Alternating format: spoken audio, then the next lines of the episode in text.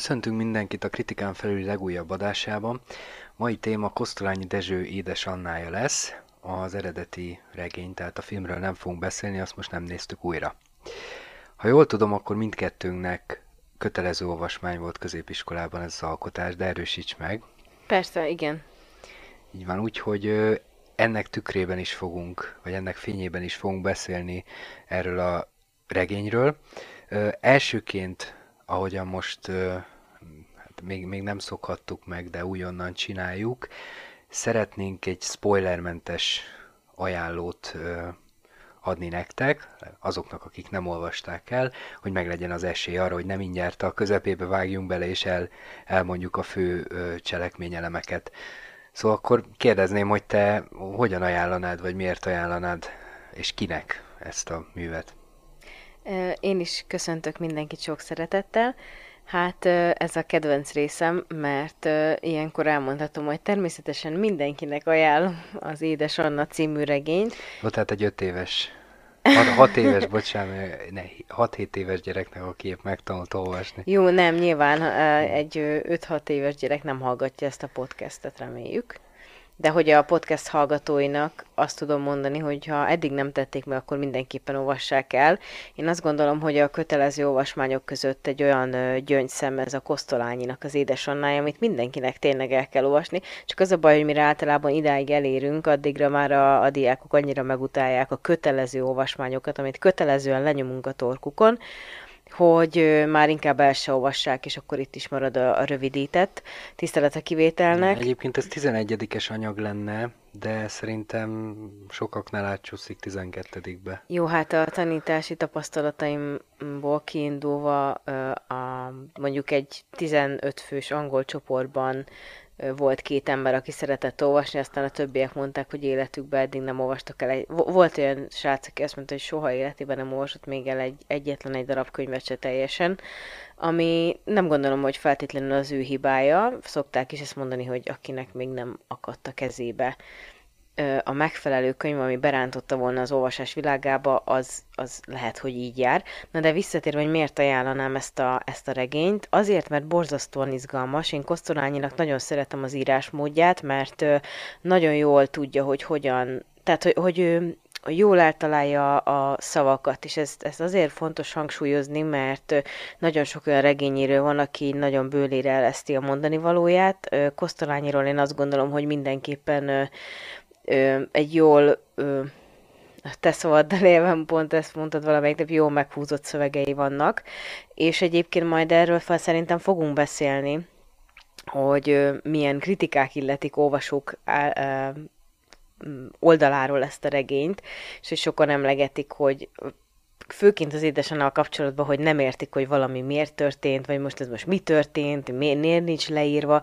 Én pont ezeket a regényeket szeretem, ahol, ahol a sorok mögött kell olvasni. Tehát, hogyha valaki, és igazából ez egy ilyen kicsit, nem mondom, hogy Agatha Christie, mert egyáltalán nem, ez nem egy bűnügyi, vagy egy ilyen, nem tudom, ilyen krimi dolog, de, de hogy, de hogy van benne, rá, van köze igen. hozzá. Úgyhogy én, én mindenképpen ezért is ajánlom, és hogy befejezem ezt a gondolatmenetet, én nem tudom, hogy erről a témáról így külön biztos, hogy nem lesz szó. Nekem van egy idézet, amit több idézet is van, amit kiemeltem pusztán azért, mert tetszik. és nem gondolom, hogy erről fogunk beszélni, mert ez így nem érint igazából konkrétan egy fő témát. De ezt a nagyon-nagyon rövid idézetet felolvasnám, ez, ez csak így, így tetszett, és ezért osztanám meg. Távol lévő ismerőseinket szeretjük megrögzíteni egy ponton, egy határozott helyzetben, akár a halottakat, megállítjuk fölöttük az időt, jámbor öncsalással elhitetjük magunkkal, hogy képzeletünknek az az önkénye, mely őket fotográfiákká merevítette, reánk is érvényes, s azóta mi magunk sem haladtunk előre a megsemmisülés felé vívő úton. Ilyenkor azonban tudtára ocsódunk, ocsúdunk annak, hogy becsaptuk magunkat, és zavarunkban mosolygunk, mintha bizony valami kellemeset látnánk, s nem a legkellemesebb kellemetlenebbet. Én ezzel zárnám. És neked? Ezt egyébként én is kiemeltem, és ja. tele, tele van Közös a regény pont. ilyen... Hát, végén még kiderül, hogy vannak ilyen közös van ér- érdeklődési egymáshoz. körünk, igen. Szóval, hogy ezt én is kiemeltem, és a regény tele van ilyen, ilyen ö, apróbb, rövidebb ilyen ö, eszmefuttatásokkal, amelyek nem tartoznak bele a fő cselekménybe, hanem így a, a narrátornak a gondolata igazából, és nagyon őszinték, és nagyon, nagyon éles, élesen látnak dolgokat. Én on, arról az oldalról fognám meg, amit te egy kicsit úgy félve mondtál ki, tehát, hogy népszerű műfajokkal ö, rokonítjuk. Szerintem nyugodtan lehet, és ez egyáltalán nem degradáló, Kosztolányinak sem, pláne azt nézzük, hogy milyen vitája volt Babicsa, hogy akkor most mi a sekélység, mi a mélység a művészetben, mert ugye ráfogták, hogy ő csak úgy szépeket ír, de hogy igazából nincs mélysége. Tehát szerintem ő nem utasítaná el azokat a vádakat, hogy, hogy esetleg népszerű műfajok elemeit alkalmazza, sőt ő azt mondja, hogy, hogy amit sokan sekének látnak igazából, ugye az a mély, az Esti Kornél énekébe ezt írta meg. Szóval nyugodtan lehet mondani, hogy akit érdekel a, a nem tudom, a pszichodráma, a krimi, a pszichotriller, a, a részletes és mély lélektani elemzés, vagy, vagy akár nekem még a görög tragédiák is eszembe jutottak, ö, olyan szempontból, hogyha szereti azt, hogy, hogy benne van az elejétől kezdve a feszültség a műben, és tudja, hogy történni fog valami rondaság, és, és egyszerűen hajtja az olvasót ez, és kíváncsi rá, hogy mi lesz, és majd az egyszer robban. Tehát szereti az ilyen műveket, ami igazából suspense is nekem. Tehát amit mondjuk a, a Hitchcock a film, filmjeiben csinált, nekem ez tök hasonló. Ugye amikor édes Anna a szagokat érzi, amikor a bútorokat látja úgy. Tehát én most úgy olvastam újra, hogy tudtam, hogy mi lesz a, a legmegrázóbb esemény ebben a műben, de ennek ellenére bennem, tehát hogy feszültséget okozott bennem, és ez nagyon jót tesz ennek a műnek. Na de azért azt is mondjuk el, hogy miért nem népszerű műfaj, tehát miért szép irodalom. Hát azért szép irodalom, mert ez a fő esemény, nem ez áll igazából a közép, nem ez van a legjobban kifejtve a műben, tehát nem ebben tapicskol, öncélúan ezt mutogatja, véres módon, hatásvadász módon, hanem ezt elég gyorsan lerendezi. Erről majd tényleg fogunk beszélni, tehát ne aggódjon az, aki olvasta, most még csak a, az ajánló rész van. Tehát szerintem ez klasszikushoz képest, és kötelezőhöz képest nagyon jól olvasható, mert ugye a 20. századi 1926-os alkotás, másrészt, amit te mondtál, hogy Kosztolányi különösen tisztán ír, nagyon, nagyon, nagyon jó megfogható képei vannak, nagyon jó metaforái vannak, és, és szerintem meg nem sok, egészen nagyon sok íróra el lehet mondani, a klasszikusok közül ő, ő pont elég. Én úgy gondolom, én olvastam a Nérót tőle, a pacsirtát is, talán még a papírsárkányt is, és mindig, mindig ez volt a benyomásom, hogy, hogy úgy gördülékeny és, és olvasmányos az egész. Szóval, aki klasszikusokkal akar bepróbálkozni, az, az mindenképpen kezdheti innen, vagy folytathatja az eddigi útját, és, és hát mindenkinek jó szórakozást hozzá. Reméljük, hogy ha csak egy embernek is meghoztuk a kedvét, akkor, akkor az már megérte. Így van, na de vágjunk is bele. Vágjunk bele. Mi a következő témánk?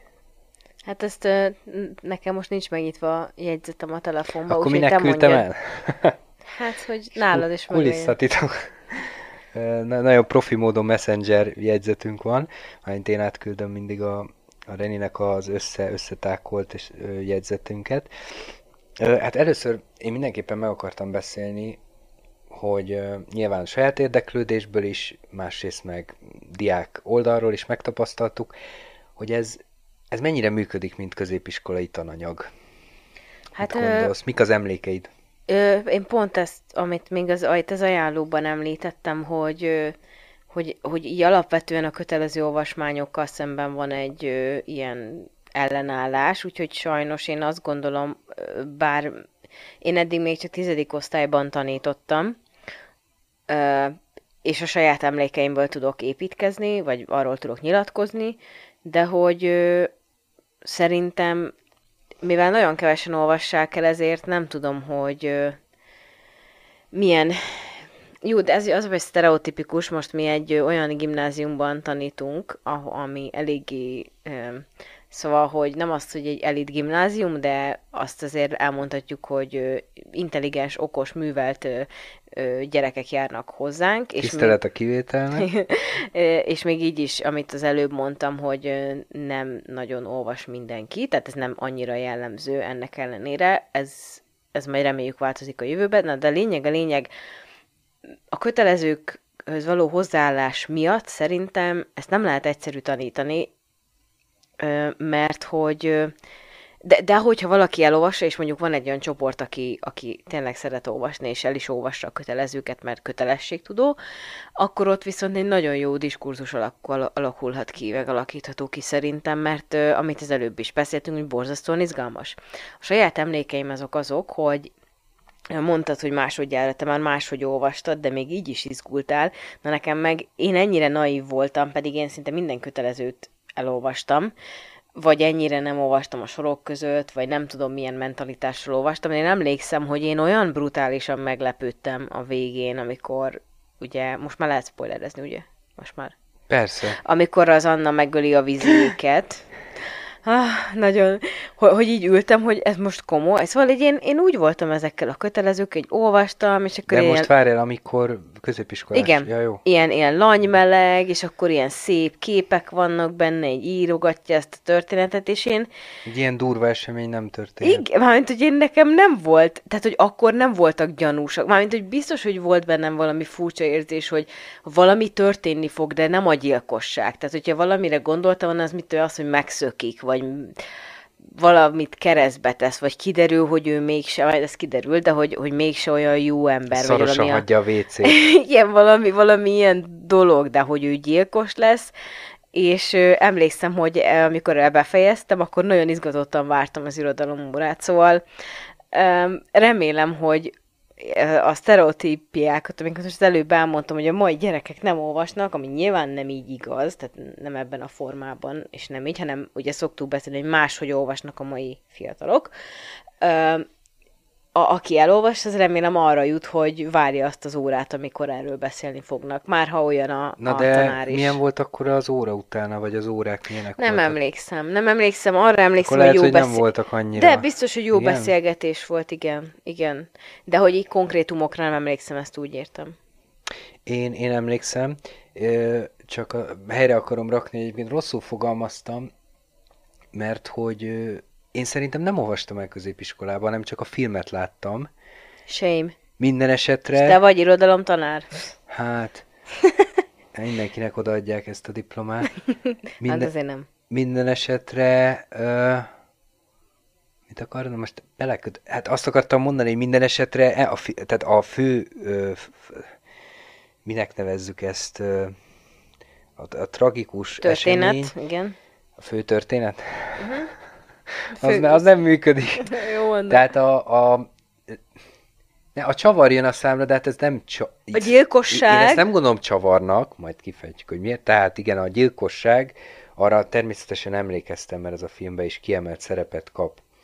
Na és akkor, hogy én, én mire emlékeztem, arra, hogy azokat így felirogattuk és lejegyzeteltük, ezeket a szokásos dolgokat, hogy, hogy ez egy ok nélküli akció, és ennek egyébként van egy, van egy latin elnevezése is, ez a, ez a típusú alkotás. Nem, nem, nem szeretem ezeket az ilyen, mindenre kitalálunk valami kis nevet meg kategóriát. Tehát ez amikor ok nélkül jön a, az akció. Ráadásul szerintem nem is igaz. Itt nagyon-nagyon meg van okolva, csak nincs kimondva a regényben.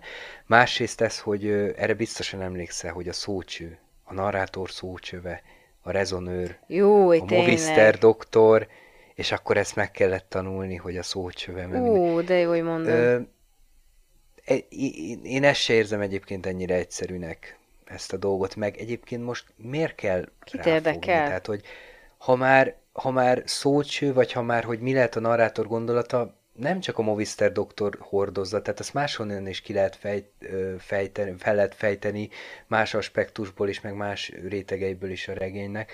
Na mindegy, én ezekre emlékszem, szóval olyan nagy, ilyen szabadabb megbeszélés nem volt, de valószínűleg akkor még sajnos az a helyzet, hogy nem is lettem volna rá kész mert ez a gyilkosság megfogott, ez érdekelt, mert ugye akciódús, meg, meg fordulatos, népszerű filmeket, sorozatokat, játékokat fogyasztottam, tehát meg volt egy alapvető érdeklődés, és én is meglepődtem a, a film alapján, de, de ezen túlmenően ugye nem, valószínűleg nem lettem volna kész arra a beszélgetésre, ami, ami szintén szomorú, hogyha én, akinek egyébként van egy alapvető érdeklődése a tényleg a művészetek és főleg a film és irodalom iránt, hát ide jutott középiskolába, akkor, akkor mit várok? Mit várok egy olyan generációtól, ami, aminek, a, akiknek még inkább megvan nehezítve a dolguk ilyen téren.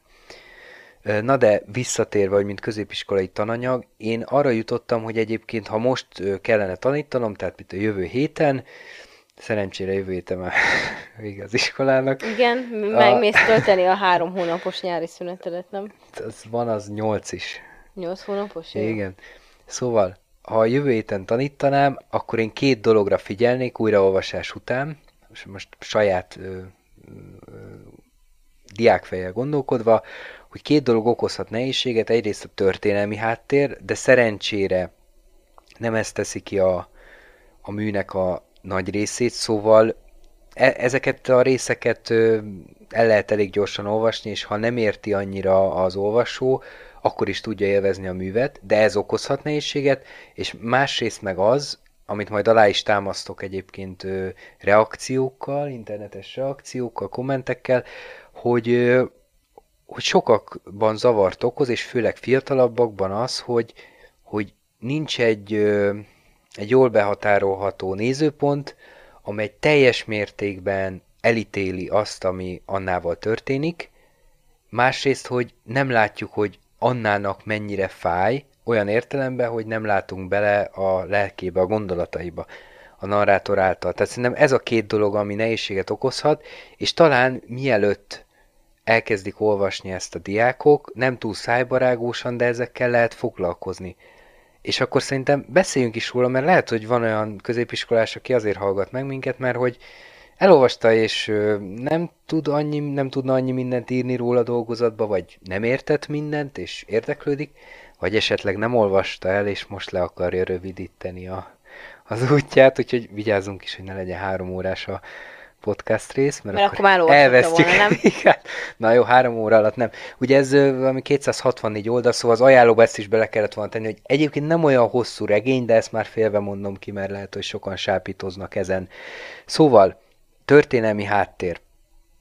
Ö, szerintem én itt nem mennék bele történelmi eseményekbe, hanem olyan jó volt úgy olvasni történelemről, hogy, hogy a, a, a lényeget kaptuk. Tehát nem adatokat kaptunk, hanem ilyen iróniával, meg szarkazmussal, meg ilyen társadalomkritikával ö, kaptuk meg az ideológiáknak a lényegét, mert hogy ez olyan ponton játszódik ez a regény a magyar történelemben, amikor hónapok alatt váltották egymást a, a rezsimek, és ez nagyon vicces és szomorú, egyben szomorú helyzeteket okozott, mert hogy mind, hát nem mindenki, de nagyon sok ember, mint a, remélhetőleg nem mindenki, mint a szélkakas úgy úgy váltott irányt, meg, meg az elveiket olyan gyorsan adták fel. Tehát arról van szó, hogy én, én a diákokkal annyit próbálnék megérteni, megértetni, hogy mi a bolsevizmusnak a lényege, és mi a, a nemzeti és keresztény ö, ö, ö, világnézetnek a lényege, mert hogy arról van szó, hogy itt a, ö, volt egy proletár diktatúra, a tanácsköztárs, tanácsköztársaság idején, 1919-ben, az első világháború után, egy, egy rövid ideig, egy pár hónapos ö, id- időszakuk volt, és, és akkor aki uri volt, polgári volt, burzsóá volt, az behúzta fülét, farkát, mert hogy őket vegzálták. Aztán fordult a kocka, és ők kerültek felülre, mármint az úri polgári például a viziék, ebbe csöppenünk mi bele, és akkor megint a nemzeti lett a fontos, a keresztény lett a fontos, és akkor pedig ugye a, a bolsevikokat ö, ö, vegzálták.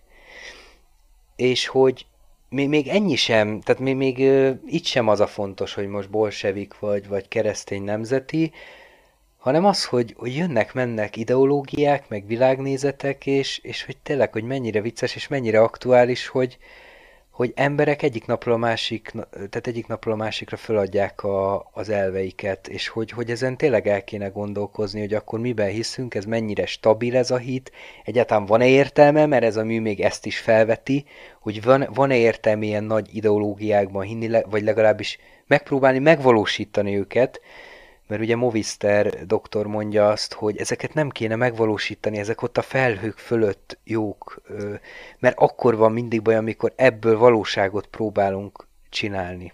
Tehát a történelmi hátteret én, ezt, én, én ezeket tartom fontosnak ebből a szempontból. Pont ide akartam beszúrni az idézetet, amit most így lelőttél, de attól függetlenül, hogy felolvasnám. Itt ez Olvast. az idézet az akkor jön, ha jól tudom, amikor arról beszélne, ez nem amikor az Annát ö, megkínálják süteményen, és utána kialakul a vita? De, de igen, amikor cselédségről beszél. Na igen, mert ugye a Movisternek az a problémája, hogy ö, szerinte nincs, nem adnak, tehát hogy az írgalom hiánya, valami ilyesmiről van itt szó. Ö, igen, tehát itt a cselédségről van. Egy kicsit hosszabb, kicsi, kicsi idézetet emeltem ki, de visszamennék, mert akkor így jobban érthető a kontextus. Szóval, hogy Annát megkínálta, jó fej akart lenni a víziné, megkínálta Piskótával, és az Anna visszautasította. Várja, jó fej akart lenni? Hát felvágós a többiek előtt Igen. nyilván. Hogy majd biztos visszautasítja, és neki mennyire ilyen fakír, fakír nem, inkább aszkéta önmegtartóztató cselédje van. Uh-huh. Na de hogy, hogy igazából mindig a cselédségről volt szó. És akkor itt van egy ilyen, na most itt belevágok, innen kezdem. Nincs emberi egyenlőség, csak emberi különbözőség van, doktor úr, de az árgyélusát dühítette magát mesterségesen a szenvedélyes vitatkozók módjára. Mindig voltak urak, és mindig voltak szolgák. Ez mindig így volt, mindig így lesz. Punktum. Ezt mi nem, ezen mi nem változtathatunk, hát csak maradjanak ők cselédek. Körülnézett nagy sikere volt. A társaság, melynek megvédelmezte igazát, hálásan fogta körül. Tatár már el is tette, ö, le is tette a pontot, de a doktor felé fordulva, de a doktor felé fordulva még levonta a végső következtetést. De a doktor, igen, szóval jól olvastam. Más megoldás nincs. De van, mondta Movister, aki a hintaszéken szórakozottan babrágatta az óraláncáról lecsüngő Mária érmét. Erre kíváncsi vagyok. Micsoda az a megoldás? kérdezte Tatár föl, ö, fölvette fölvetve kov- kövér okos fejét. Hát nem tudok olvasni magyar tanár létemre. Mondtam, hogy mindenkinek odaadják azt a diplomát. Na jó. Zárójelbe zár. Az írgalom. Az írgalom, ismételte Tatár, és örült, hogy vita, a vita új tápot kapott. Van egy ország, ahol mindenki szolga és úr egyszerre, és egyenlő. Mindig, az év minden napján. Melyik az az ország? Krisztus országa. Az fönn van a felhőkben. A lélekben van. De tessék megvalósítani itten, a bolsevikekkel, az elvtársakkal. Nem is kell megvalósítani, szólt, Movi- szólt Movister ingerülten, mert a betegsége miatt ideges volt. Nem kell. A kommunistáknak is az volt a hibájuk, hogy egy ideált meg akartak valósítani, egyetlen ideált se szabad megvalósítani, akkor vége. Csak maradjon fönn a felhők között. Úgy, hát, úgy hat és úgy él és még folytatódik. Tényleg elnézést itt az olvasásért, kicsit összeakadt a nyelvem. Na de ezt csak azért szerettem volna felolvasni, hogy nagyon jól összefoglaltad, hogy valóban ilyen, ilyen szálak vannak benne így a történelmi ö, ö, háttérről, és én kifejezetten utálom, a, amikor nagyon szájbarágósan, ö, hosszan megpróbálja egy író beépíteni a történelmi részt, és akkor ilyen nagyon mm, tele nyomja ezekkel a infókkal, dátumokkal. Jó, persze van ez a, van ez a típusú írás, de én Viktor Hugo szeretem. a nyomorultak. Ö, szeretem, amikor átszövi. Ami, ami egyszer egy ö, is akar lenni. Nekem ott volt ez érzésem. Hát igen, azt félbe is hagyta. És ö, igen, nem tehát hiába. úgyis ezer oldal plusz a nem tudom, 500 oldal jegyzet, ami, ami magyarázat. De az egy másik korszak volt, az egy romantikus ö, meg egy, meg egy Igen, ilyen... de hogy ezt azért olvastam föl, akármilyen csúnyán sikerült, hogy, hogy szemléltetni szerettem volna, hogy, hogy így van benne a történelem. Tehát, hogy, hogy nagyon beszélgetéseket sző át, vélemény, a karaktereknek a véleményén keresztül ö, szembesülünk a, az akkori helyzettel, Hát és meg- szerintem tök jó. Igen, meg az elején van egy ö, vicces elrepül. fejezet, igen, tehát a kommunista Kumbéla menekül, de úgy, ezt úgy kapjuk meg, hogy ilyen, és ez már felvezeti a regénynek a, az alaphangulatát, hogy ilyen városi legendákon keresztül. Tehát nem, pont, hogy nem úgy, mint egy történelmkönyvben, ugye, Így van, így van. objektíven próbálja va- valaki leírni, hanem hogy az emberek hogy rakják össze. És utána ugye csomó mindenkiről, és főleg a címszereplőről, édesannáról is úgy kapunk meg információkat, hogy ő neki aztán végképp nem látunk bele a gondolataiba, hanem mindig mások, mások beszélnek róla. Tehát például van az a jelenet, amikor bemutatja a, a Ficsor, Ficsor úr, Igen. az édesannát a vizinének, és, és ő beszél helyette, meg se szólal az Anna. Tehát mindig van, amik, van aki beszél helyette, és ö, ugye őt inkább ilyen az érzékszerveken keresztül ismerjük meg, hogy ő a szagokra hogyan reagál, hogy a, a nem tudom, a, a színekre hogyan re- reagál a, a tapintásra, és, és a többire. Ö, igen, tehát a Movistar doktornak itt ez, a, ez az eszmefuttatása egyébként azért fontos, mert nekem, tehát hozzám nagyon közel áll ez a fajta szemlélet, mert egy kicsit én is, bár nem vagyok még annyira Kommunista idős vagy? és tapasztalt, mert a Movistar doktor kommunista? Nem, nem, nem, nem, nem, Ja. csak hogy be Nem. akartam ide szúrni valamit. Nem hogy... tudok róla. Szóval pont ezt akartam mondani, hogy az ideológiákból már nekem is elegem van, és úgy, hát úgy, úgy belefásultam ebbe, hogy, hogy most így a saját világnézetemet építkessem meg, hogy most kihez tartozom, hova tartozom. Ö, már így egész korán, tényleg 30 30 éves korom előtt, úgyhogy ez a szemlélet nagyon közel áll hozzám, ami, ami azt mondja, hogy nem kell megváltani az egész társadalmat, mert a, ezekből a megváltó ötletekből mindig valami szélsőség lesz. Mert elméletben tényleg, tehát kommunizmus, úristen, milyen jó hangzik, hát mindenki egyenlő, egyenlően ö, osztjuk el a, a javakat. Egy vérből valók vagyunk, nem? Hát az más akar lenni, de igen, ö, on, arról az oldalról is ö, lehet hasonló dolgokat elérni. Tehát, hogy ezek elméletben, vagy, vagy akár a liberalizmus, amit már szintén egyes adásokban a, a, ennek a szélsőségeit kritizáltunk, de a megvalósulás, az, az, az, ott, ott valami mindig elcsesződik, és valahogy kileng az inga, és akkor jönnek ezek a borzalmas dolgok. Szóval nem a társadalmat kell megváltani, hanem, hanem hogy egymással, az egyes emberekkel konkrét helyzetekben kell valamit kezdenünk. Ugye van egy másik nagyon jó mondata, vagy, vagy gond, ez, eszmefuttatása, az, hogy ő még soha nem találkozott, nem jött vele szemben az utcán az emberiség. Szóval nagyon Igen, igen, könnyű igen, ez arról beszélni, hogy az emberiséggel mit csinálnánk. Tehát megint a megváltó ötletek, de az emberiség nem kér enni, Ö, ugye, most erről tudunk, tudunk beszélni a 6 hetes kis csecsemőnkkel.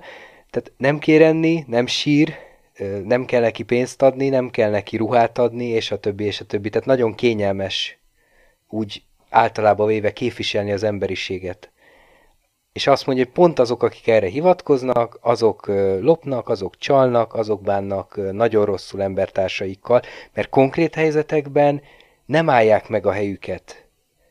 Nem az elveik szerint viselkednek.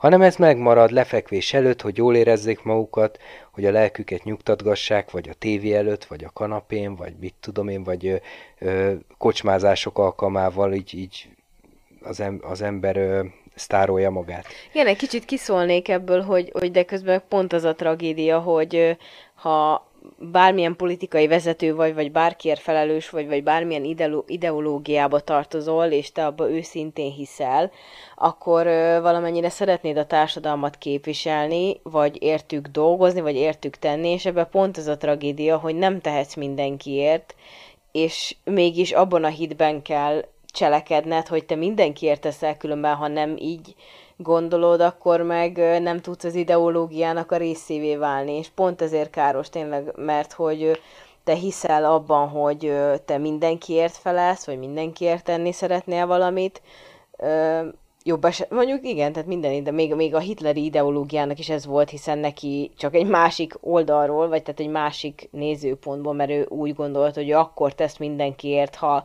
egyes emberek ez így eltüntet a föld színéről, de hogy... Hát a saját népéért, a kiválasztott Hát igen, népéért, de hogy a mindenkiért, tehát neki az volt a minden, tehát hogy egy kategóriába, na most mindegy, lényegtelen, ez, erre csak az, az, arra szerettem volna utalni, hogy hogy tényleg ezért káros mindenféle ideológia, mert, mert nem tehetsz mindenkivel jót. De ez még egy mikroközösségbe is megfigyelhető, és visszakanyarodva az iskolai közekhez, amikor tanárként azt hiszed, hogy te most itt jó fej vagy, és mindenki, mindenkinek a javára cselekszel, vagy ö, hozol meg egy döntést, és közben a fele meg nincs megelégedve vele. Szóval ez, ez egy tényleg egy nagyon ja, hát mindig az az probléma. érzésem, hogy ez ilyen ö, politika kicsiben egyébként hogy tanárként hozol egy döntést, és, és ugye, és lemodellezed, csak hát ez 20-30 emberrel, esetleg 40 emberrel, ugye. És azért, azért szívá, nagyobb szívás, mert még a fizut se olyan jó, mint két, három és fél millió most már, mint ráadásul, és, a, és konkrét embereknek a szemében nézve kell döntéseket hozni. Na de visszatérve a siralmas helyzetünkről mindig idejük adunk ki. Igen, én még azt akartam, hogy viszont ennek a veszélye az lehet, hogy jó, akkor mindenki gondolja, vagy mindenki válassza ezt az utat, egy konkrét helyzetekben az egyes emberekkel a, a saját hatókörén belül tevékenykedik, és tényleg, na, e, ős keresztény Krisztusi szeretete odafordul a másikhoz. Jó, de akkor ki fogja csinálni a politikát? Na, hát igen. Tehát mondom. akkor azt elengedjük teljesen, és azt mondjuk, hogy az úgyis rossz, az úgyis ideológiák mentén, ö, úgyis mindig félre megy, és egyébként lehet, hogy igen, ezt kell belátni. Uh-huh. Mert, hogy, mert hogy ez a, ez a tapasztalat csak... Vagy el kell repülni, mint kumbéra, nem? hát igen, aki megteheti, igen. az elrepülhet. Én még ö, annyit akartam itt felolvasni, visszatérve a, a műnek a címéhez. Most ez, ez egy kicsit így kilóg, de ezt mindenképpen fel akartam, ez olyan szép gondolat, hogy ezt a Kosztolányi írta, tehát hogy miért Édes Anna lett a neve, vagy hogy mi jut neki eszébe róla a, a regényének. Én az Anna nevet régóta szerettem, mindig a Mannát hozta eszembe, azon kívül egy kacér és nagyon nőies, föltételes módot is. A kettő együtt, vezeték és keresztnév, a maga lágy zeneiségében egy másik, ősi és végzetes szókapcsolatot idézett föl bennem, az édesanyát. Édes Anna, édesanya. Hogy nekem se jutott ez eszembe, ez nagyon durva, most előhoztál egy emléket, hogy erről volt szó az irodalom órán, és Na. akkor olyan nagy beleerőltetésnek éreztem, és Igen. ráadásul Kosztolányi meg, hogy megfogalmazta. Igen.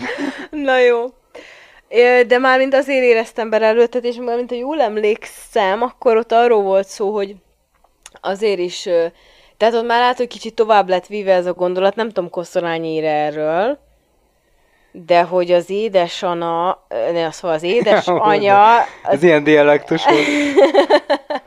az édes Annához úgy kötődik még, ugye, hogy itt van egy másik tragédia is, nem csak a gyilkosság, hanem a, a viziéknek ugye meghalt a kislányuk uh, gyerekkorú, gyerekkorában, és uh, emiatt lehet uh, még így összekapcsolni ezt a Így van, vagy nekem az jutott eszembe, hogy témát. Jancsinak e- Jancsinak nagyon az édesanyja édesanna. Na, Én ezt majd tartogass későbbre. Én ilyen freudi kifordított módon. Rendben, térjünk át arra, hogy idézeteket fogunk megint olvasni, csak most reakciókból válogattam molyos értékelések alapján, ami azért, azért lesz fontos, meg azért érdekes mindig számomra, mert hogy, hogy egy ilyen látlelete annak, hogy például a középiskolások mit gondolnak erről a műről őszintén. Szóval egy párat összeválogattam, és akkor meg kíváncsi vagyok, hogy te is mit reagálsz rá, mert ezt neked sem mutattam meg még. Tehát az egyik azt írja, a szövege, hogy milyen az lényegtelen, hisz nem egy mai darab, de a történet rendkívül nehéz volt számomra. Ennyi megalázást azt hiszem dühöngés nélkül nagyon nehéz elfogadni, és szeretem a szadista könyveket, de ez nagyon sok volt. Persze megvan a maga gyötrelmes szépsége, de olyan mélyen felháborított, hogy alig akartam végigolvasni. Minden esetre nem örülök neki, hogy kötelező, de ez csak az én véleményem. Ez az egyik. Szadista. Igen, ezt jegyezzük meg. A másik.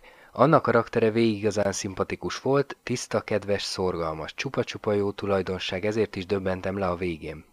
Számomra nem illett egy ilyen fordulat se a karakterhez, ezért mondtam, hogy valakinek ez fordulat volt, se a történethez. Ráadásul választ se kaptunk a miértre. Összességében nem volt rossz, bár a végét nagyon szívesen átírnám, nekem ez most pont jó volt az első kosztolányi, volt első kosztolányi regénynek. És akkor a harmadik. A legnagyobb kérdés nyilván, amit fel, felvetett bennem a regény, az gyakorlatilag az utolsó előtti fejezet címe is volt egyben. Miért?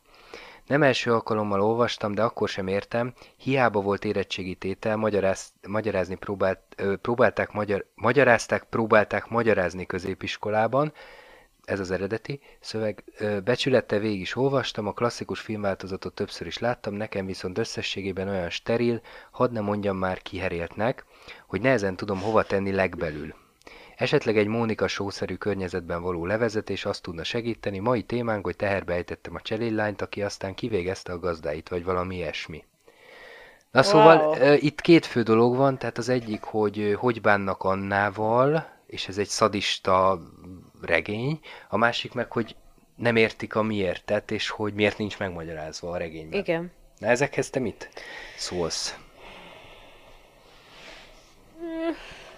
Honnan is kezdjem? Honnan is kezdjem? Hát ez a szadista dolog, ez megint ugye a, a nehéz olvasat, tehát amikor valaki nehéznek talál egy ilyen ö, regényt, az azért lehet, mert tényleg nem érti, de ez a kettő összekapcsolódik egyébként szerintem, hogy a miértnek a nem értése és a szadista dolog, mert hogy, hogy nem, ez amit az elején beszéltünk, hogy ugye nem kell minden egyes dolgot kifejtenie a regényírónak, én pont ezért szeretem, szeretek bizonyos regényeket, meg ezt a fajta írásmódot, mert hagy valamit, amin én elgondolkozhatok, és nekem magamban kell kitalálnom, vagy felfejtenem az okokat és a miérteket. Számomra egyértelmű az, hogy mármint említettem, hogy gimnáziumban olvasva számomra is megdöbbentő volt, de emlékszem, hogy az viszont nem futott át a fejemen, hogy vajon miért csinálhatta, már akkor is egyértelmű volt, hogy miért csinálta, csak nem erre gondoltam, hogy ez fog történni. Öm, teljesen indokolt az, hogy Anna megöli a gazdáit, ö, és azt sem mondanám, hogy nem az ő személyiségéből adódó ez, hiszen a bíróságon egyébként, amikor azt mondja, hogy ő, ő nem akarta megölni a, a vizit, hanem ott csak megijedt, az, azt nem az is teljesen elfogadható, tehát, hogy én, tehát az, az meg végképp a karakteréhez illő, hogy ő csak a vízinét akarta ö, megleckéztetni. Na, de hogy visszatérjek az eredeti ö, gondolatmenethez, ö, ez ugye Mónika showba illő. Egyébként így összefoglalva, tényleg eléggé vicces, de azért itt azért itt nem, nagyon sokkal, egy... sokkal többről, mint ö, igen, több mindenről van a szere, szó. szerelmi viszony az csak egy része a dolognak, és nem is a legfőbb. Annak ellenére, hogy a végső, az utolsó csepp a, csepp a pohárban az, amikor meglátja Jancsit a Movister nével kokettálni. Hát Igen. konkrétan megcsókolja, azt hiszem. Igen, hát a nyakába hát csókol. ez csak az utolsó csepp. Tehát... Igen, tehát a víziné az elejétől fogva úgy tekint az Annára, mint, mint, a, mint egy tájra, amit meg akar szerezni, és ő csak, ő, ő csak veretni akarja, meg csapatni rá, hogy neki egy ilyen cselédje van. És én azt gondolom, hogy Anna nagyon szeretett az első helyén lenni, ahol szinte családtagként élt, hiszen ő nevelte a gyerekeket, és mintha nekem az jött volna át, de javíts a tévedek, hogy ott nem csak ő mint cseléd volt jelen, hanem ott szinte egy nevelőnői funkciója volt, tehát ő nevelte a gyerekeket, fogla, játszott velük, vagy legalábbis a munkája részeként gyerekekkel is lehetett, és ezt nagyon szerette. Én arra nem emlékszem, hogy annyival jobban bántak volna vele, viszont az mindenképpen átjött a, ugye a, a, a szövegből, hogy, hogy a gyerekekhez nagyon kötődött. Tehát ez többször is említi a narrátor, vagy jelzi nekünk, úgyhogy ott mindenképpen volt egy kapcsolata, ami cselédként, tehát egy szeretetteljes kapcsolat, ahol kapott is ö, szeretetet, melegséget. Itt is volt egy tyúkja. Itt, meg egy, meg egy Jancsia.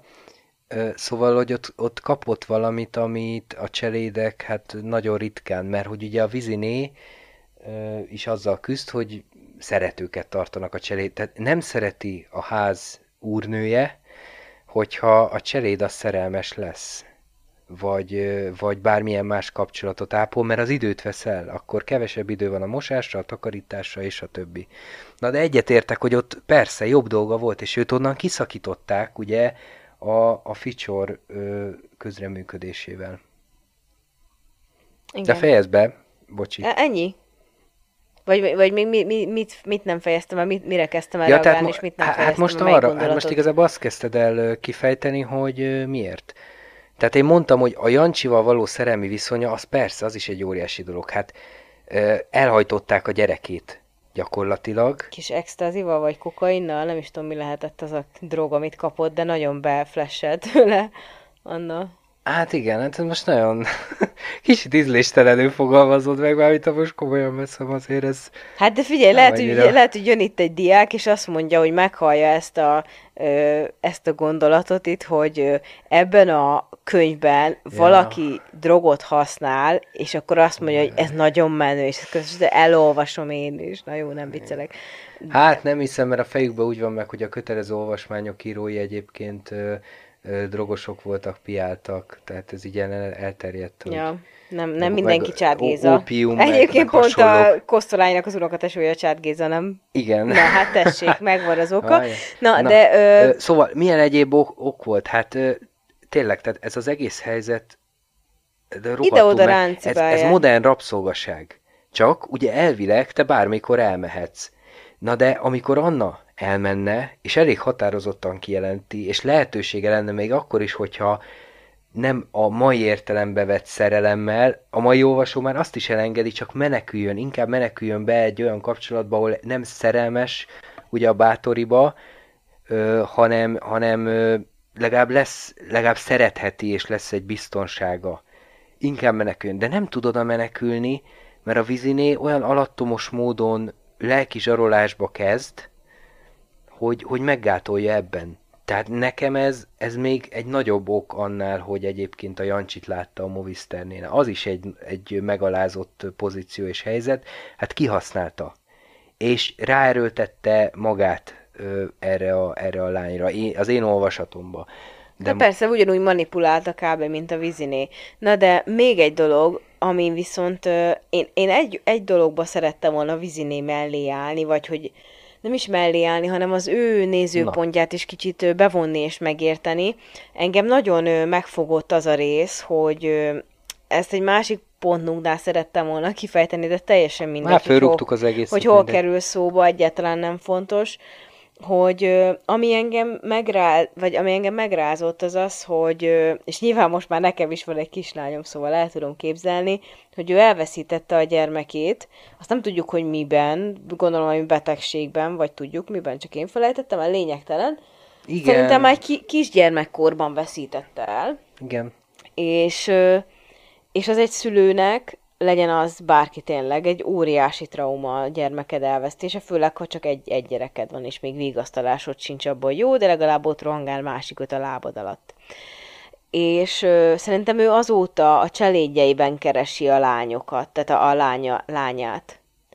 Ö, a, a nőknek, bizonyos női típusnak, bizonyos anyatípusnak ugye az a, az az élete, hogy ő szül egy vagy több gyereket, és akkor azt igazgathatja ő velem, mindent csinálhat, ő egy kicsit így kiélheti benne ezt az irányító szerepét, és mivel ez, ez megszűnt neki, én azt gondolom, hogy ő a cselédjeiben próbálta ezt megtalálni, és ezért kereste a tökéletes cselédet, mint egy kislányt, aki, aki fölött ő anyáskodhat, Nyilván itt mondhatjuk, hogy de hát itt nem anyáskodás, nem arról van szó, hogy maga mellé fogad egy lányt, aki ráadásul jelen esetben tényleg mindenki azt mondja, hogy tökéletes, és még irigykednek is rá, és ő minden jóval elhamozza, sőt, ugye még a karácsonykor ki is van fejtve, hogy minden, az összes többi cseléd valamelyik aranykarkötőt kap, vagy micsoda, az, az Anna meg valami pulóvert kap, amit már a Katica Katicának mhm. adott egyszer, és az meg ott visszadobta, amikor elküldték, szóval, hogy annyira megalázó módon tartja,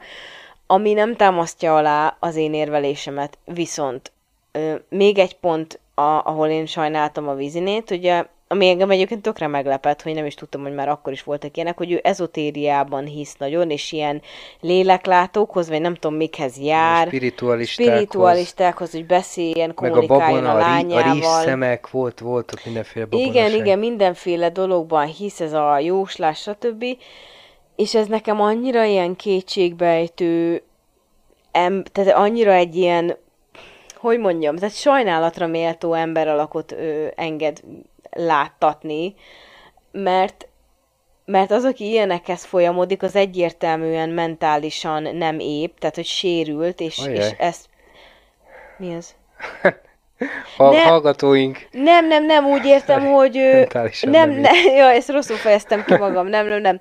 Szóval, hogy... Ö, nem ezt- értünk vele Nem, ezt, ezt tényleg hülye, nem, hülyeséget is mondtam, nem ezt akartam érteni alatta, hanem úgy akartam fogalmazni, hogy, ö, hogy még nem sikerült feldolgoznia a traumáját, és ez egyértelműen kirajzolódik. Nem, tényleg, nem tudom, miért mondtam Mármint ezt. ez, hogy, hogy mi köze a babonasághoz. Az, hogy már odáig jut, hogy már, már ö, ilyen ö, léleklátókhoz megy valaki, Ja, jó, de- mert még mindig kapcsolatban akar lenni a lányával, és ő mindent is elhisz. De szerintem nem egyéni. Tehát, hogy a, ez az érdekes, és ez, a, ez az ilyen ironikus ebben, hogy vannak ezek a nagy, nagyon felvilágosult polgári családok, akik megugrották a szintet már, tehát magasabban vannak minden értelemben, mint ugye a, mondjuk a, ahonnan az Anna származik, egy paraszt családnál magasabb szinten van, és ahhoz képest abban teljesen ugyanolyan, hogy, hogy a parasztlánytól várnád a babonaságot, nem egy városi felsőosztálybeli. De én nem a babonasságra célzok itt, hanem az milyen kétségbejtő állapotot mutat, amikor már x éve meghalt a gyermeked, de te még mindig léleklátókhoz, Ja, meg értem. kommunikálni próbálsz vele, mert te hiszel abban, hogy ő, nem tudom, még mindig ott a lelke, tehát hogy egyszerűen képtelen, nem dolgozta föl a, a gyermekének ja, az pe- elvesztését. Ja, úgy érted, értem. És igen, ebből igen, fakadóan ez pedig az ő traumája, és ő, ő azt gondolom, hogy ha akkor ezt el is vethetjük, hogy Anna az a lányának a pótléka, valamilyen szinten szerintem igen, de akkor vessük el, elengedem, de az mindenképpen olyan értelemben mégiscsak pótléka, hogy felvághat vele. És szerintem a szülők nagy része azért szeret, tehát hogy a büszkeség az ott van bennünk. Persze. Az, hogy az én igen. gyerekem már három évesen kerék nélkül, vagy pótkerék nélkül biciklizik, meg nem tudom hány hónaposan föláll, meg mászik, meg húzik, stb. És ezt így végül kiélheti. Tehát ő, ő neki is van mivel büszkélkednie. Meg van mivel foglalkozni. Ezt mondom, igen, tehát lefoglalja. Igen, ö, ennek, ö, tehát hogy ezt némileg azért árnyalja, hogy a többi ö, nőtől is ezt kapjuk, ö, tehát a, a többi ö, feleségtől is ezt a véleményt kapjuk, ahogyan a cselédekkel bánnak, a cselédekről gondolkoznak, és láthatóan az ő életük is e körül forog. Tehát mindegyiknek nem lehetett gondolom ilyen traumája, meg valamelyiknek biztos volt gyereke is, vagy van gyereke. De ettől függetlenül, tehát hogy, hogy e- ezért gondolom, hogy ez nem csak egyéni vizinénél, hanem ugye ez egy társadalmi réteget ír le, hogy ezek a nők, akik ebben a helyzetben voltak, hogy például hivatalnok ö, férjen rendelkeztek, és, és városban éltek, polgári házakban, ezeknek a háztartás körül forgott az életük nagy része, és tehát egy nagyon beszűkült gondolkodásra volt lehetőség, meg élet, élettérre, meg, meg lehetőségekre, és, és ez a cseléd, cselédség volt a mániájuk, hogy kinek milyen cselédje van. Csak hogy trauma nélkül is érted, mit mondok, tehát hogy ez egy Igen. egész rétegre egy ilyen kritika, meg egy ilyen fricska, meg az egész rétegnek mutatja meg, a működésének mutatja meg a fonákját.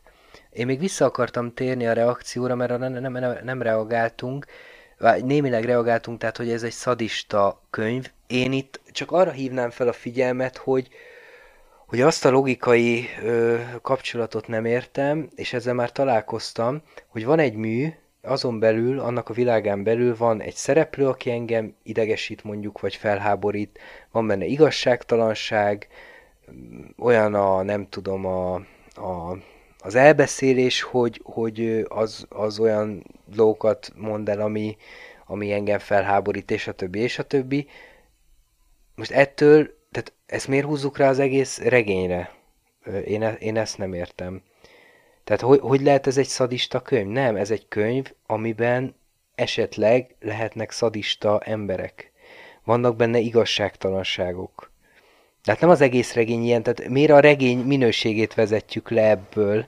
Ez egy, ez egy nagyon fura és ö, félrement ö, kapcsolás, én úgy gondolom, ilyen logikai kapcsolás, és ö, tehát, hogy e, ezt nem ízlés kérdésének gondolom, hanem, hanem vala, tehát valami nagy gebasz van itt a fejekben, és akkor ezek szerint ezt is meg kéne tanítani, hogy, hogy, hogy ilyet nem csinálunk.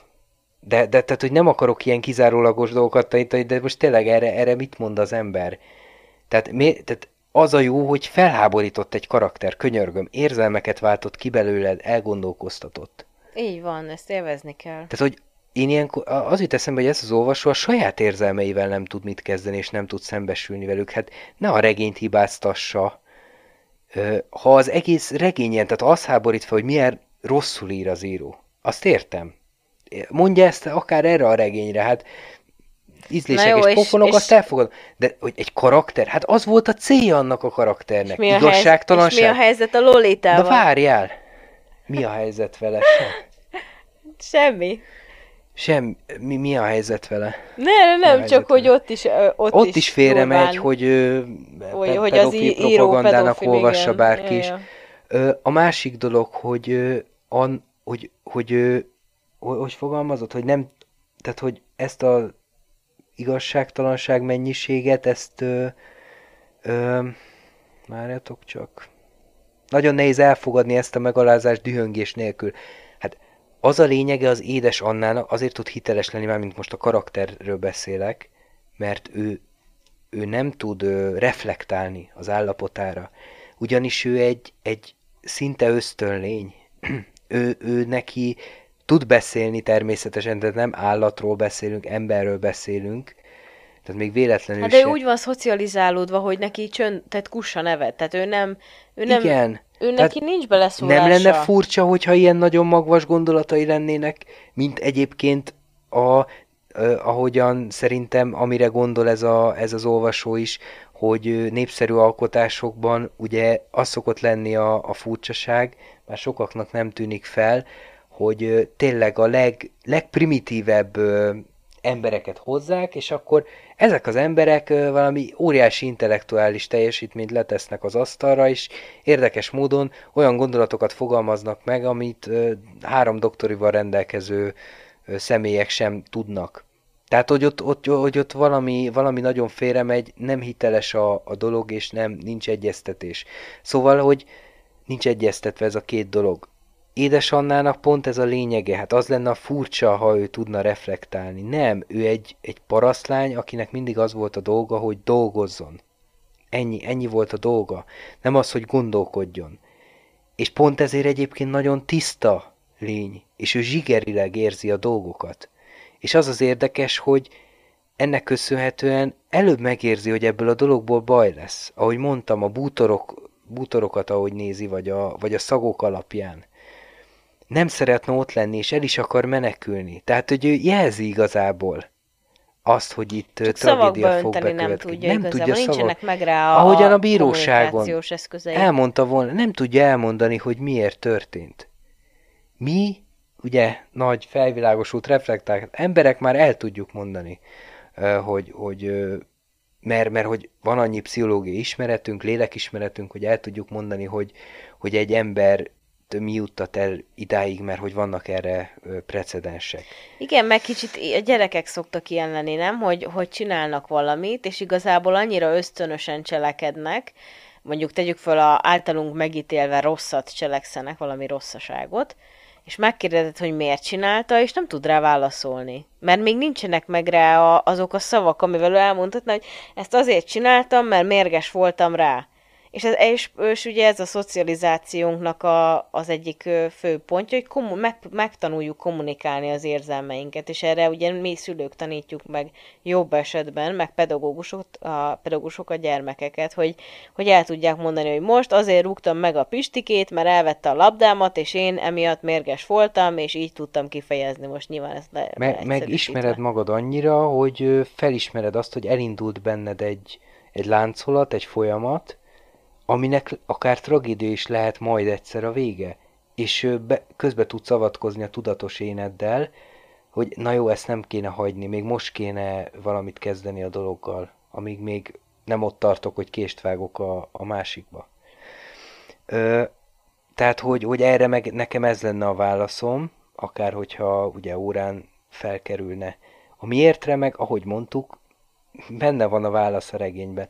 És am, amiről beszéltél itt, hogy, hogy milyenek a gyerekek, hogy egyébként a regény még, még meg is adja az értelmezést, vagy a, vagy a lélekelemzést ebből a szempontból, mert hogy van, van megint egy szép gondolatsor, ahol, ahol, ahol leírja a narrátor, hogy, hogy Anna mit érzett. Tehát ott mégiscsak belelátunk egy kicsit a lelkében, lelkébe, hogy a Jancsi ö, után mit érzett, miután csalódott, hogy, hogy neki ugye nem volt múltja és jövője, neki csak jelene volt, de azt mégiscsak érezte, hogy valami nincs, hogy valami hiányzik. Csak ezt nem tudta szavakba önteni. Tehát, hogy ő ilyen szinten mozog, ez édesanna, és ezért is még felháborítóbb ez az egész, ami történik vele, mert hogy ő kvázi egy gyerek, egy kisgyerek, legalábbis az értelmi szintjét tekintve egy, egy nagyon művelt, nagyon iskolázott emberhez képest, és ezért még nagyobb visszaélés, mert ő ártatlan, ő tiszta. Még nagyobb visszaélés történik az ő, ő személyével. Ez eh, még nagyobb méltatlanság, és ugye, ha már a Movister doktor által behozott világnézetet nézzük, meg az őskeresztény nyelveket, pont ezek felé az emberek felé kéne a legnagyobb irgalommal fordulni. A szegények, az elesettek és akik, akik nem tehetnek róla, az ártatlanok, akik nem tudnak, nincs meg az eszközkészletük arra, hogy, hogy máshogy csinálják a dolgokat, mint ahogy. És aztán erről az emberről végképp elmondható, hogy dolgozik, mint a szar, egész nap, mint a robot, de hogy senkinek az égvilágon nem ártott, és nem tud ártani. Valaki parancsol neki, ő azt végrehajtja. Na, szerintem akkor ez, reagáltunk a reakciókra, de nyugodtan igen, mondjad, igen, ha igen. még Nem, nem, ezzel teljesen egyetértek. Szerelmi viszony. Erre akarok áttérni, mert nagyon érdekes vélemények vannak ezzel kapcsolatban. Ö, tehát Jancsi és Anna szerelméről van szó, és hogy, hogy mégis hogyan értelmezzük, ö, hogy, hogy mi történt kettejük között. Tehát van az az értelmezés, hogy jó, akkor Jancsi erőszakos volt Annával, kihasználta teljesen. Van az az értelmezés, hogy, legalább Annának ennyi kapcsolata volt abban a házban, és hogy kb. egy ideig ez mentette ki ebből az őrületből.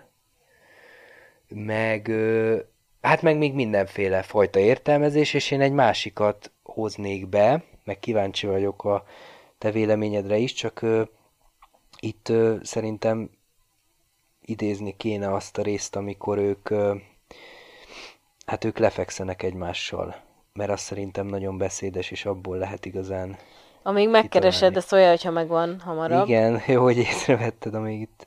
Nem, nekem pont az jutott eszembe hogy ez, ennél a résznél, hogy én másodjára olvastam, és gimibe olvastam először, és én annyira ledöbbentem, mert én nem emlékszem, hogy ilyen részek voltak benne, és ott biztos, hogy nem esett le, pedig, pedig hát már, na, szóval, hogy, hogy azért nem voltam egy ártatlan lány már akkor, de hogy így, így akkor így nem esett le, mert annyira szépen finoman van egy csomó mindent, tehát például a terhesség. Nekem biztos nem esett le gimibe, amikor olvastam, hogy ott az Anna terhes. Tehát... Hát ez ki van mondva, nem?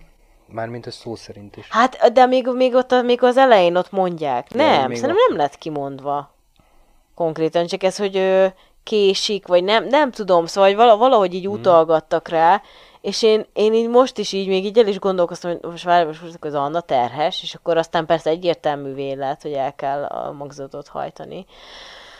De hogy így, hogy ez a, ez a szex, meg ilyen, meg igazából ez is annyira a kosztolány, és olyan szépen írja le, hogy nem, nem, nem ilyen, nem amiről beszéltünk a 365 nap, hogy fölrakja mindenhova, aztán orba szájba, hanem így konkrétan le se írja. Szóval így magához vonja, meg oda csókol a nyakába, meg Jó, de odafordul. ez nem azt jelenti, hogy milyen ö, prűdek vagyunk. Nem, nem, nem, hanem, hanem én azt szeretem, amikor, amit az előbb már annyiszor elmondtam, amikor úgy ír le valaki valamit, hogy nekem azon el kell gondolkodni, tehát hogy játszik a szavakkal, gyönyörű képeket használ, és nem az, hogy az orrod alá dugja úgy az egy, hogy Jani és az Anna szexeltek. Hát Én, én úgy vagyok, ír. hogy lehet naturalisztikus, akár annyira, mint a 365 nap, meg lehet annyira nyers, csak annak legyen valami szerepe.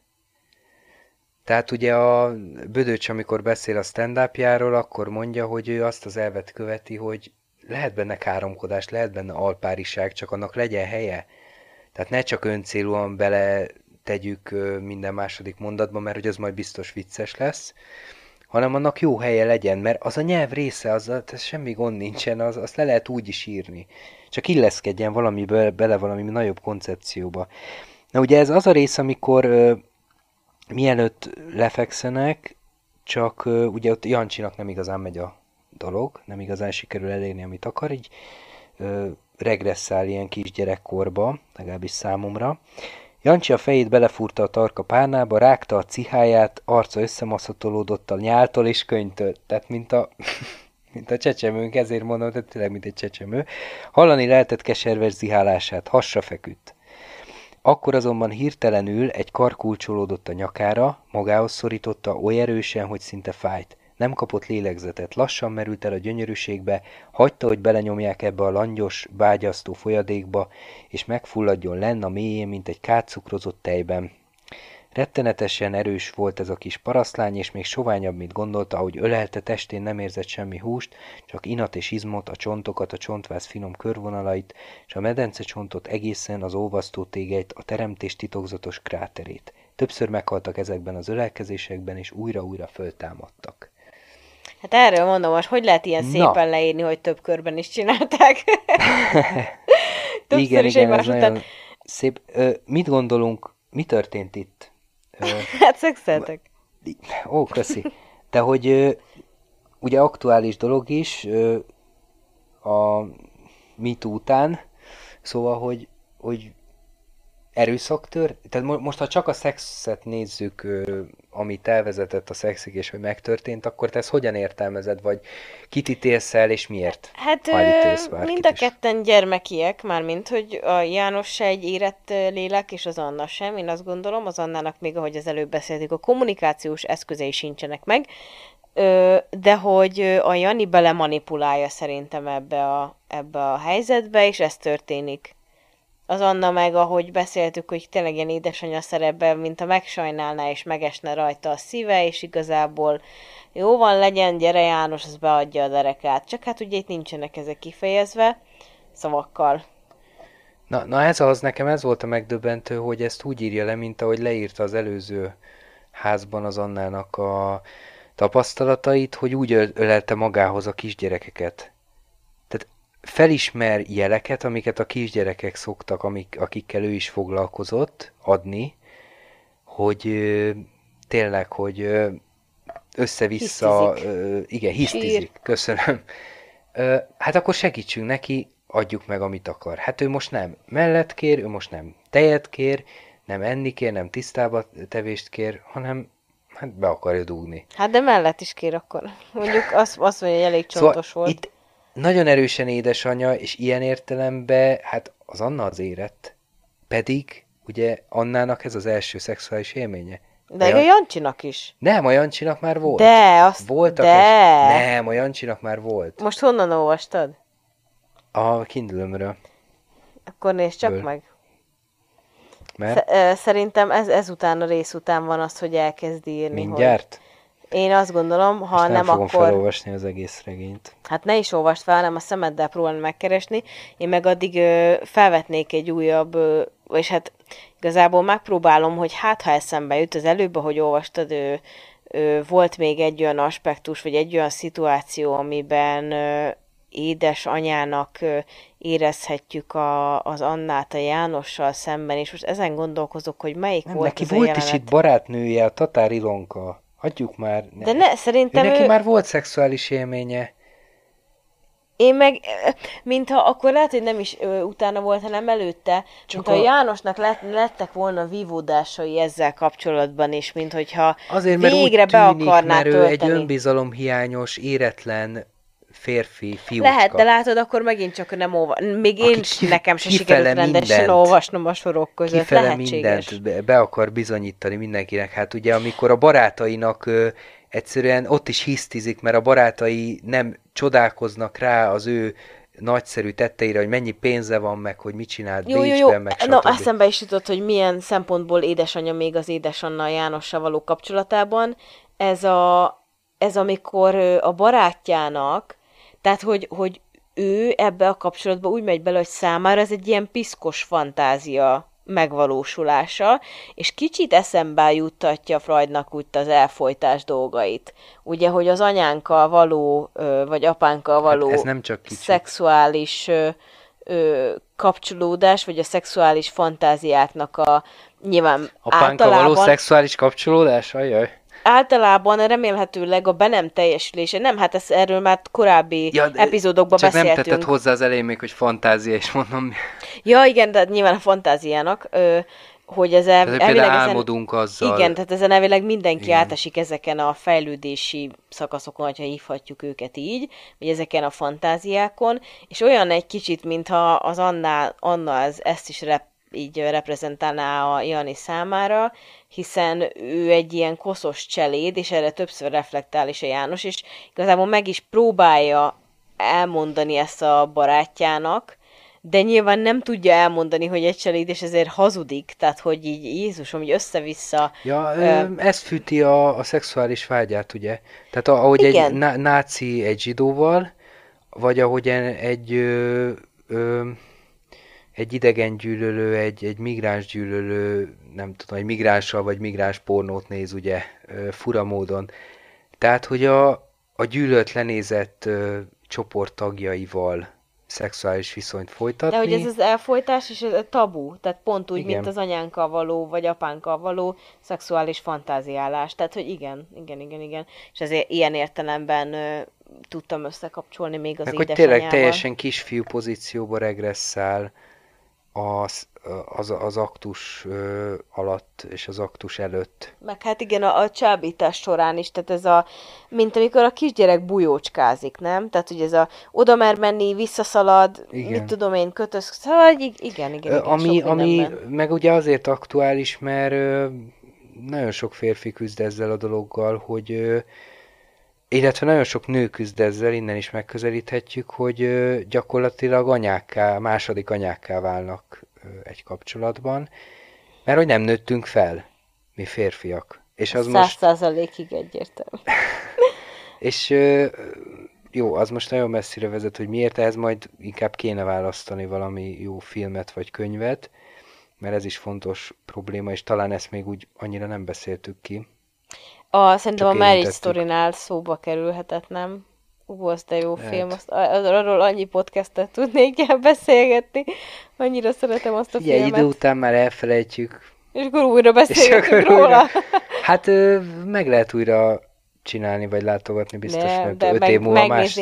Vannak De nem, most filmek, tényleg lehet amiket, értelme, amiket mindig meg tudnék Csak majd nézni. később La La Land, meg ez. La La Landről beszélgettünk már? Nem, még nem. Ú, akkor nagyon Na, hamar. hát meg kell a- ejteni. Rövid a memóriád. Rendben. Ö, én nekem még ugye az a szempont van felírva, hogy miért, de azt igazából a reakciónál kiveséztük, hogy miért történik, ha eddig nem lett volna valakinek világos. Ide csak a tárgyalásnál, ö, Ú, igen, arról még beszéljünk mindenképpen tárgyalásnál, ö, tehát ezt a híres szöveget akarom idézni, ami a tárgyalás alatt ö, hangzik el. A narrátor szájából, tehát nem konkrétan a tárgyalásban, hogy egy tettet, egy tettet nem lehet megmagyarázni se egy okkal, se többel, hanem minden tett mögött ott az egész ember a teljes életével, melyet az igazságszolgáltatás nem fejtett föl. És ezzel mélyen egyetértek, hogy ezek az intézmények nem tudják a teljes embert szemlélni, és ez nem csak az igazságszolgáltatásban jelenik meg, hanem, hanem amikor az ember elmegy ügyet intézni. Tehát, hogy tudod, várandós vagy, de a bank nem hiszi el, ha ránéz a hasadra, vagy nem tudom, meghallgatja kb. a baba szívét, akkor se hinné el, hanem neked be kell mutatnod a kis könyvet. Igen, ez Tehát, megtörtént. Ez a személytelenség, ez a személytelenség, kellett. hogy nem tudják embernek kezelni, vagy az orvos, aki a, ö, tehát mondjuk egy, ö, mondjuk egy, kit mondjunk, kit mondjunk, belgyógyász. Nem tudja ö, tehát nem, nem az, hogy nem tudja, hanem nem is akarja, mert fel van osztva, hogy ki mivel foglalkozik, de nem tud téged egészként kezelni. Vagy a tanár, aki nem tudja a diákját egész emberként kezelni, hanem ő csak azt nézi, hogy ez egy irodalom órai diák, aki a mixádból ö, kettes tud. Na, de mi nem ilyenek pont. vagyunk, azért tett hozzá. Hát, hát nagyon nehéz az egész embert. Törekszünk, nem Ezért jó a művészet, ezért jó Kosztolányi regénye, és nem helyettesíthető semmi mással, sem vallással, sem tudományjal, sem joggal, sem akármilyen másfajta diskurzussal, mert a művészet az, a jó művészet az nem akarja letagadni az egészet, nem akarja szeletekre felbontani, és csak egyetlen egy szeletét bemutatni, hanem inkább akkor nyitva hagyja, és akkor lehet, hogy sok olvasó megsértődik, hogy nincs minden a szájába rágva, de így lesz hiteles az egész, és így lesz teljességérzet az embernek. A teljességérzet az igazából ugye végtelen. Mert most az, hogy ö, ö, az úr-cseléd viszonynak a kivesézése, hát nem lehet a végére érni. Vagy az, hogy bolsevizmus, nem lehet a végére érni. Nem is kell, a művészetnek nem ez a dolga.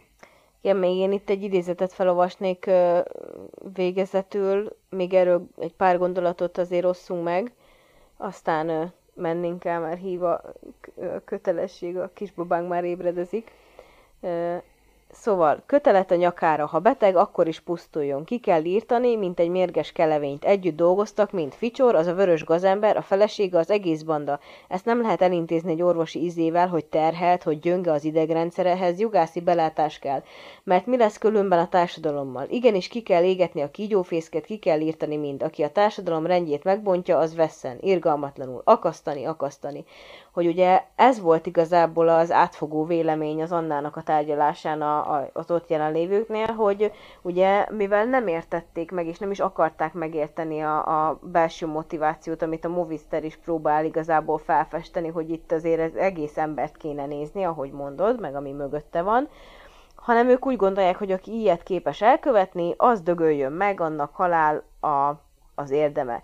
És igazából ugye itt órákat lehetne vitatkozni a, egyrészt a halálbüntetésről, másrészt, hogy ö, kit, hogyan és ö, mivel büntetünk, vagy kinek milyen ö, büntetés jár, vagy akár konkrétan itt az Annának ö, milyen büntetést érdemelne, de az mindenképpen tényleg egy fontos ö, ö, motivum, hogy ö, itt ö, előző hónapokban, meg az ezt megelőző ö, cselekményében a regénynek az Anna volt az etalon, ő volt a tökéletes cseléd, ő volt a minden, mindenki felmagasztalta, és egy ilyen óriási bűn persze, amit elkövetett, de hogy meg nem érteni, vagy megérteni senki nem próbálja, hogy mi lehetett az ő motivációja, és azonnal átfordul a, az emberek gyűlölete, és hogy, hogy hogy volt képes ilyenre, és semmiféle empátiát, vagy tényleg csak egy kis halvány jelét nem mutatják annak, hogy, hogy itt feltárulhasson az, hogy, hogy itt mi volt itt a motivációja az Annának. Tehát, hogy számomra ez a megdöbbentő, ez a végletek, végletekben gondolkodó gondolkodásmód, és ez mindig nagyon megdöbbentő, amikor mindig, mindig ide lyukodunk vissza, de például az iskolában is előfordulhatnak olyanok, hogy egy-egy diák, aki a szívünk csücske, vagy tényleg egy jó embernek tartjuk, és mindig kimagasló, és akár az eredményében is egy kedves, stb. ember, és akkor valami olyat tesz, és akkor emberek így kiakadnak, hogy na de ő, és teljesen utána elkönyvelik a rossz diáknak, meg aki ilyet, ilyet megképes volt megcsinálni, és kb. abból onnan nincs is menekvés a, például a tanárok szemében, és ez olyan szomorú, mert, mert szerintem... mit látunk belőle, milyen képet alakítunk ki róla, mi az, amit ő mutat magáról, és ö, mi azt így elfogadjuk Tudod, most ez teljesen más, de hogy a Piké meg a Shakirának a bulvár híréről jutott eszembe, hogy a Piké meg a Shakira ö, neki, tehát neki van gondjuk a kapcsolatukba? A Brad Pitt meg az Angelina Jolie szétmegy? Hát a tökéletes pár voltak, hát a lófasz voltak a tökéletes pár, a címlapokon tökéletes párok voltak, most itt nem címlapok vannak, hanem nekünk van Facebook, meg Instagram, meg tényleg amit, az a maszk, amit fölveszünk. És hogy ebben a regényben is mindenki maszkot hord, és ez viszont na, nem is a szadizmus elfogadása, hanem ugye szép irodalomban azt nehéz nagyon elfogadni, hogy, hogy nem szépíti meg a valóságot, jó esetben, és hogy itt, ha komolyan veszed ezeket a figurákat, és azt gondolod, hogy hát ez a mai napig így van, már pedig én azért is élvezem ezt a regényt, mert nagyon aktuálisnak érzem, hát akkor ez egy, ez egy rohadt szarvilág. Mert mindenki képmutató szinte. Igen, és a mindenki. képmutatásra még egy nagyon jó példa, a, most itt tovább lapoztam, az, amikor a Katica, és ez jellemzi igazából mindenki, aki részt vesz a tárgyaláson is, hogy amikor a Katica visszamegy, ő, sírva, nagy zokogva, és leül a gazdáinak, mint egy kutya, leül a gazdáinak az ajtaja elé, és akkor oda megy a többi cseléd, és ő, ő, a, akikkel ugye régen ők összejárt, és akkor elkezdik neki mondani a, a, azt, hogy mi, mi is történt valójában, és most visszalapozok, hát a kiemeltem, mint a lenne emlékem arra, hogy kiemeltem. Addig én mondom, hogy... Igen, igen, itt van, meg is találtam. Szóval elmondják neki, vagy 40-szer, hogy mi történt és hogyan, és így folytatódik, és hogy később a lányok már kifogytak mondani valójukból, maga ismételte el az egészet, annyira átélve, hogy beleborzongott oly szemléletesen, mint ha ő is ott lett volna. Csak azt sajnálta, hogy már elszállították szegényeket. Még egyszer utoljára szerette volna látni őket, legalább a méltóságos asszonyt a vér, vérébe fagyva, abban az ágyban, melyet annyiszor ö, vetett meg neki. Most itt két dolog jutott eszembe, az egyik az az, hogy mekkora pletyka faktor, ez az egész ház, mint egy ki, na ők a kígyófészek Igen, egyébként, igen, azt akartam. Teljes mértékben. Illetve, hogy a Katicának mennyire átlátszó így utólag, akkor ő nem is azért ment oda igazából, mert ő annyira sajnálja őket, mert úgy utálta, mint a fene szerintem ő is a vizinét, hanem azért, hogy ő meghallja ezt a sztorit, és majd ő is továbbadhassa, és addig kellett neki hallgatnia, mire, mire ő is úgy elő tudja adni, hogy majd ő tovább plegykálhassa ezt a sztorit, a másik pedig milyen vágy az, hogy ő szerette volna még megholtan látni, és akkor ő a vérébe fagyva, de mintha ez itt ilyen elrejtett utalás lenne arra, hogy igazából ő arra vágyott, hogy holtan lássa ezt ja, a nőt, csak ő nem, nem merte megtenni. Igen, tehát hogy úristen. Igen, tehát látjuk, hogy a vizinének és a Katicának milyen a kapcsolata. Most mégis ugye az lesz a narratíva, hogy na látjátok, hát ez az édes Anna, ez tényleg őrült volt, hát ilyen kapcsolata volt a vizinének a cselédségével, az eddigi cselédjeivel, hát és hát, hogy visszamegy. Hogy, hogy, és őrültnek van nevezve, mert ez a legkönnyebb az ő szempontjukból, ha őrültnek nevezik, mert ha nem őrültnek nevezik, és nem állatként, nem gépként kezelik, akkor bizony el kell gondolkodni a saját felelősségükön, mert akkor ő egy társadalomba beilleszkedő, normális volna. ember, Így van ami azt jelenti, hogy meg kéne vizsgálni, hogy akkor mi romlott el ebbe a társadalomba. De hát az óriási munkát igényel, és én is bele fogok kerülni a vizsgálandó körbe, és esetleg én is hibás lehetek. De ahogy a Movister doktoros vitánál láthatjuk, ő, ők ott kifejtik, hogy vagy van, aki, nem emlékszem, hogy pontosan ki egész őszintén elmondja, hogy hát nem, nem is arról van szó, hogy itt ők lejjebb vannak, csak arról van szó, hogy mi vagyunk felül, és ez mindig így váltakozik, hogy valaki felül, felülre kerül, valaki meg alul, alulra, aztán megcserélődik. Én szeretném kielvezni és fenntartani ezt a, ezt a rendszert, ezt a viszonyrendszert, ezt az aláfölé rendeltséget, amíg csak élek. Hát nyilván, mert egyébként még, még ez a legőszintébb. Tehát legalább bevallja, és ugye ezért vicces, hogy az egész a bolsevizmus történelmi és ideológiai hátterében zajlik, ugye aminek az lett volna a lényege, hogy az alullévő osztály kerül fölül, fölülre, és utána lesz egyenlőség, hogy, hogy milyen ironikus ez az egész, hogy, hogy mind a kettő ugyanabba torkollik gyakorlatilag ez a, ez a régi és az új rendszer is.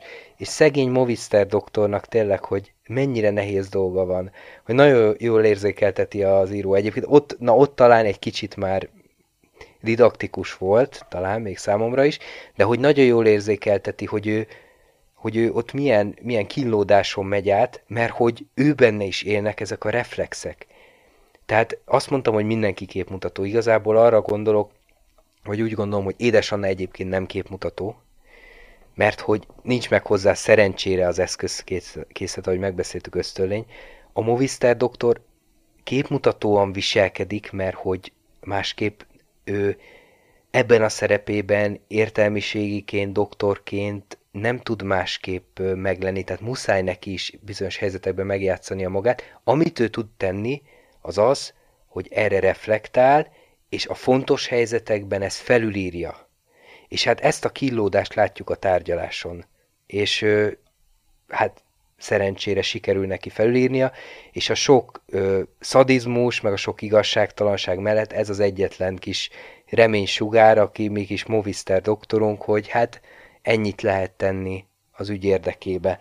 És én azzal zárnám a magam részéről, hogy hogy az aztán meg teljes, nagyon aktuális és nagyon ilyen posztmodern, már-már posztmodern fordulat, ugye posztmodernség előtti írásról van szó, de mégis ilyen fordulatnak nevezem, hogy az író a végén a saját magát is beleírja a történetbe, és hogy milyen önirónikusan nyúl az ő imidzséhez, mert hogy ugye azt mutatja meg, hogy hogy az emberek valószínűleg azt gondolják, hogy ő is mekkora köpönyek forgató, mert kiszolgálja a, azt a rendszert is, és az azt következő rendszert is, hogy Igen, el is reflektál. Ez ilyen puzséri fordulat volt itt a Egyébként igen. a végén, nekem eszembe jutott Bizt, ő is. Puzsér szereti Kosztolányit szerint. Mondjuk szerintem József Attila a kedvenced a Kosztolányit is bírja.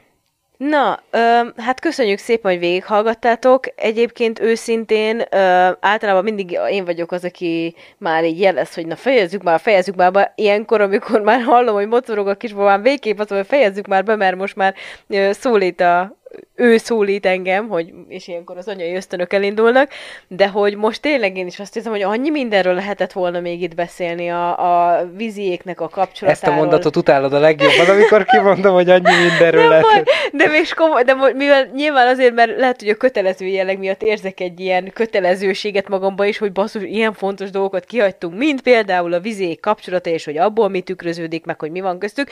Mindegy, ezt mindenki gondolja végig, ez a házi Vizinét feladat. még annyiban meg lehet sajnálni, hogy csalja a férje, ezt nem tetted hozzá, csak Na a jó. te álláspontot hoz. Jó, jó, jó. Őt is meg de, hogy, de az ő kapcsolatukat, meg annyi mindent lehetne még itt ö, ö, tényleg kivesézni, de hogy ez a házi feladat, hogy gondoljátok végig, hogy mi az, ami, mi az, amit mi nem fejtettünk, és jó lett volna, és írjátok meg kommentben. Következő részben az erős pistát fogjuk tárgyalni.